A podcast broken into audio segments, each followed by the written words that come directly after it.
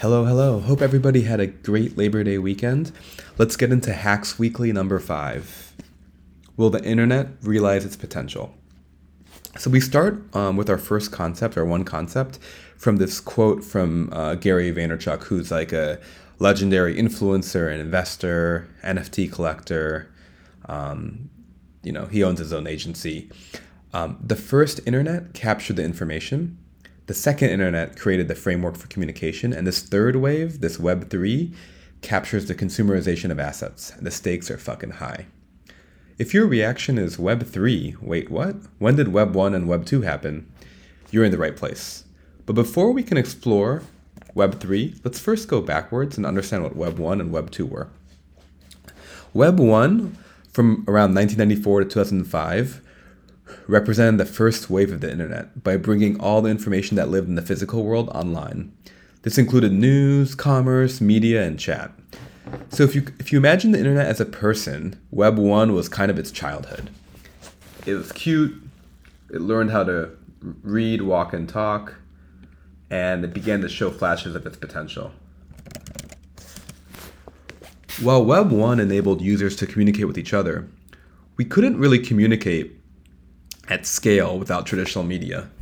Web 2 solved all that by the invention of social networks and enabled users to communicate and connect with people all around the world via their mobile phone. This era is defined by social media like Facebook, Instagram, Twitter, YouTube, and more, influencers, and networked experiences such as Uber. Uh, if Web 1 was the internet's childhood, Web 2 is more like the internet's teenage years. Um, finally making some friends, being popular, and expressing itself. But for all the incredible things we as users could do in Web 2, they came at a cost. We gave up our ownership. Think about what really happens when you post a picture on Instagram today. Number one, you need Instagram's approval to even post it. Two, after you post it, Instagram owns your picture and makes money off of it through ads. And three, all you receive are likes and follows, which you don't own because you can't take them with you outside of Instagram. So, despite user content driving social networks, users are in, are in effect indentured servants. They are at the complete mercy of big tech companies and have zero ownership. It's the same story that we discussed last week in uh, number four around not owning your digital identity.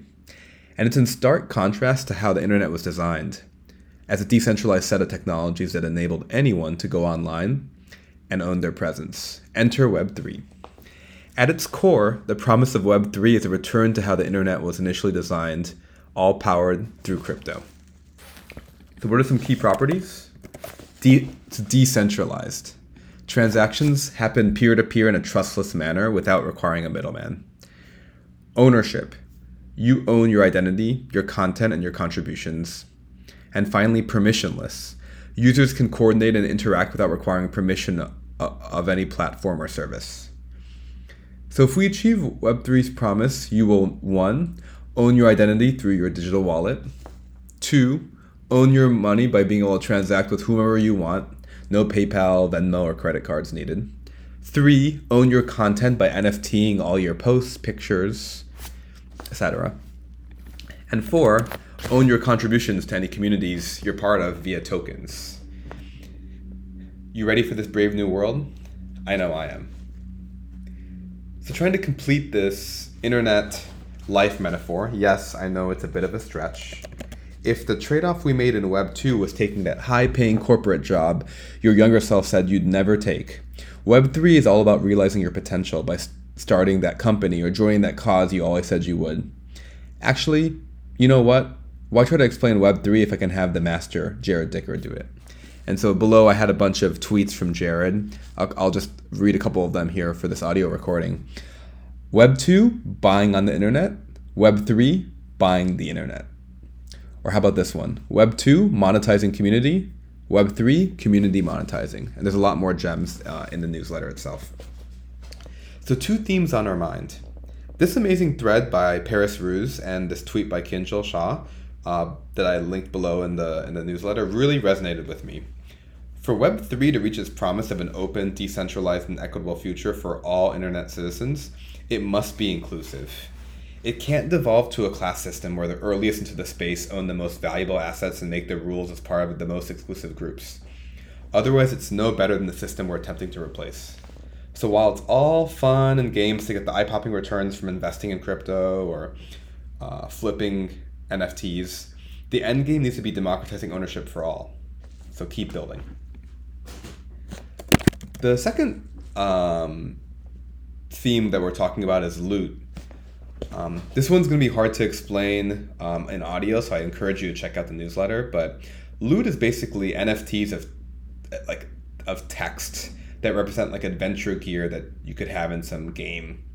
Um, they were selling for over $100,000 last week. And in fact, I was a very, very small part of a party bid that bought one for $135,000. Um, so there's a link from the guys at Bankless that do a great job covering what loot is. But this there's a thread that I, that I uh, linked to below that really hits the nail on the head on why this NFT project is unique. And last thing I'll say is look, this space is flying a million miles an hour. So if you feel lost, behind, or have extreme FOMO, don't worry. I know I am, we all are. Just keep learning and appreciate the potential and power of decentralized communities. So, three things to check out. We actually have three things in the bonus thing. One is um, there's this great th- uh, uh, thread that I included from Twitter on crypto and NFT like jargon or slang. Um, it's all this slang has always been the most fun part of, of crypto but for newcomers I, I, I think everyone in the community recognizes it can be difficult to understand it can make you feel unwelcome or an outsider. That's never the intention. And so i love this thread kind of breaking it all down. The next um, uh, thing to check out is there's this awesome podcast from Raoul Pal and uh, Tom Bilyeu on why crypto matters, why you must invest in its immense, potential. It's really a must listen. I can't encourage it enough. So many great gems in here, but one of my favorites is Raoul was talking about how investing in crypto today is akin to having access uh, to the next hot startup that only rich venture capitalists do but not the rest of us. So don't let the opportunity pass.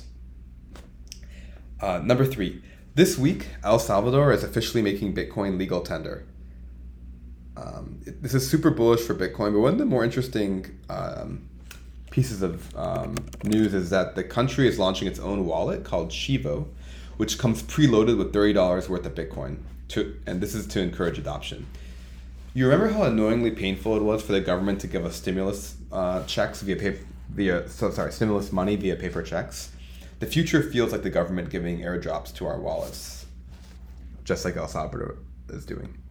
And then a quick bonus one. Uh, big news from this company called XMTP um, that raised a big fundraising round. XMTP is aiming to build a Web3 native um, communication layer between wallets, which, as we discussed last week, is your digital identity. So instead of relying on Facebook or Snapchat to chat to your friends, and potentially for them to sell your data to advertisers. Let's own it yourself. Web3 can't stop, won't stop. Hope you guys uh, enjoyed this. If you think this was dope, please share this recording, the newsletter with your friends and family, and we, I'll see you guys next week.